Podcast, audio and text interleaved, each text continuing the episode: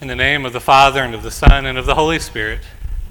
Amen. I wonder how many of us have images of Jesus being angry. Right, most of our images of Jesus are like those depicted in our stained glass here at the church. Right? Maybe we see Christ as a tender shepherd. He kindly and gently carries lambs back to the fold. Or maybe we see Jesus as the one who is deeply connected to the Father in prayer. We know that he is holy and good and set apart. The Gospels, however, show us an occasional glimpse of Jesus angry. In fact, angry like a lion. A lion who, in his goodness, uses his holiness and his strength to protect his people. And so I had never really noticed until I began to sit down and study our gospel lesson for this morning. But Jesus is angry in our story. More than angry, he's furious, he's indignant. So Mary says to Jesus, Lord, if only you had been here, my brother would not have died. And then she weeps. And then the Jews who had been contentious with Jesus throughout the gospel weep with her. And the translation says, Jesus' response was Jesus was greatly disturbed in spirit and deeply moved. The Greek verb in our translation, which our translation uses as greatly disturbed, it unquestionably means angry. It means indignant. In classical Greek, the word is used for a horse snorting as it prepares for battle. It was a fighting word. And then we get the verb deeply moved after that, which means troubled. And we see it again in verse 38. It says again that Jesus is greatly disturbed. He's coming to the tomb of Lazarus, greatly disturbed, but he's coming to the tomb of Lazarus angry. And that gives us a clue as to why Jesus is angry in this story. It's not so much that he's angry at Mary for her questions about his timing. He's not angry at the Jews here.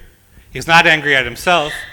It appears that Jesus is angry as one who knows the final enemy he must defeat is before him death. In fact, the reformer John Calvin writes Christ does not come to the tomb as an idle spectator here, but like a wrestler preparing for the contest. Therefore, no wonder that he groans, for the, viol- the violent tyranny of death that he had to overcome stands before his eyes. Yes, Jesus is angry in this story. And Jesus is preparing for the war that's coming. And bringing up Lazarus from the tomb is just the initial battle in this war. It's the initial battle of Jesus' defeat of his final enemy, which is death. And so the war was won on the cross, and we know that this is validated on Easter Sunday with the resurrection. And we now await in faith together the final destruction of this enemy that Christ has defeated. We await together because Christ has defeated death. So in theology, we have often used two different terms to describe the church. We talk about the church militant, that is, the church, all of us currently living on earth, who are fighting the good fight for the sake of the gospel. But then we have the church triumphant, which is who we also remember on All Saints' Day. And these are the saints who have fought their fight and now rest in the triumph of Jesus over death. And so All Saints' Day is connected to Easter. It acknowledges that, in fact, the Creator of all the living has won. He has looked his enemy in the face and he has overcome it. He has looked at that which cast a shadow on the goodness of his creation and he has said, Enough. And so today, of all days, we celebrate the victory of Christ over death. But we also celebrate the saints who held on to this hope and faith and who now live in the presence of Christ. Because it takes great faith to live in this world believing that Jesus has overcome death. As we know, death and illness and sorrow, it casts a shadow on everything. But in light of that shadow, we remember that death is the enemy of God. And God has both promised that our physical death in this world that is a gate to eternal life. But he's also promising us that death will soon be no more. We sang this morning, For all the saints who from their labors rest, who thee by faith before the world confessed, thy name, O Jesus, be forever blessed. Thou was their rock, their fortress, and their might. Thou, Lord, their captain in a well fought fight. Thou in the darkness drear, their one true light. I love those images. The images we know of God as rock, fortress, might. All familiar ways of describing God in the Bible. For example, Psalm 62 says, God alone is my rock and my salvation. He is my fortress. I will not be shaken. But these images point to God's unchanging nature. They help us to confess that God is a bulwark never failing. He's always present in our time of need, always merciful. But more than that, his promises are always sure.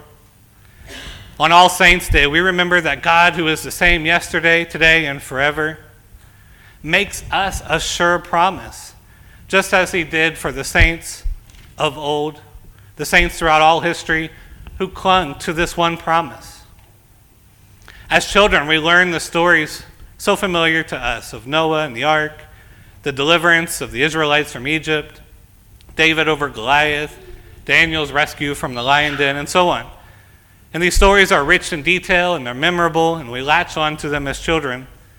But as we grow up, we see these stories in a bigger picture. We see them as God's love for his people, including us.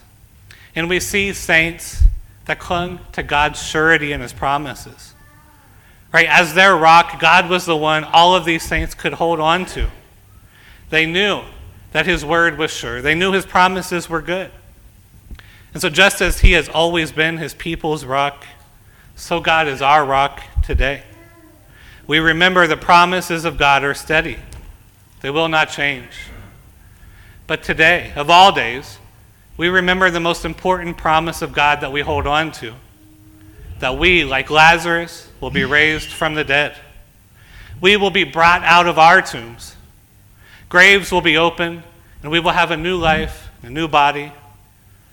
And so we see that God was angry. And God was angry because he hated the suffering and death of his creation. And he declared that he is bringing it to an end. One theologian says that when Jesus stood outside the tomb and shouted, Lazarus, come forth, that it was a roar heard around the world. It was the roar of a lion who had enough. We put our faith in, in Jesus who has had enough. He has had enough of death. We put our faith in God who is going to do something about the tears of this world. And our faith is not just a belief in the supernatural, but our faith accepts as a current reality what God has promised to us. Our faith lives in trusting in things announced which we don't currently see. And our faith is that Jesus, who has defeated his enemy, will say our name and tell us to come forth from the grave. As Christ has said, Lazarus, come forth. So we have faith that he too will say, Ryan, come forth. Christian, come forth. The saints who now make up the church triumphant teach us that the life of the Christian is about this faith. It's about holding on to promises which we don't yet see, but we will know soon for sure. It's the promise that God is making all things new. It's the promise that He will wipe away all tears. It's the promise that there will no longer be mourning and grief. All of these things are passing away. They're passing away because He has defeated them. He has not tolerated them. Instead, He has promised that we will live in His presence forever. He, the one who loves life, who loves joy, who loves all things good, has promised us that we will be with Him for eternity. He is the one who's the source of all our hope and all of our joy. And that's the promise we hold to on this Sunday that we will feast in the house of the one who took on death himself so that we will have life. Amen.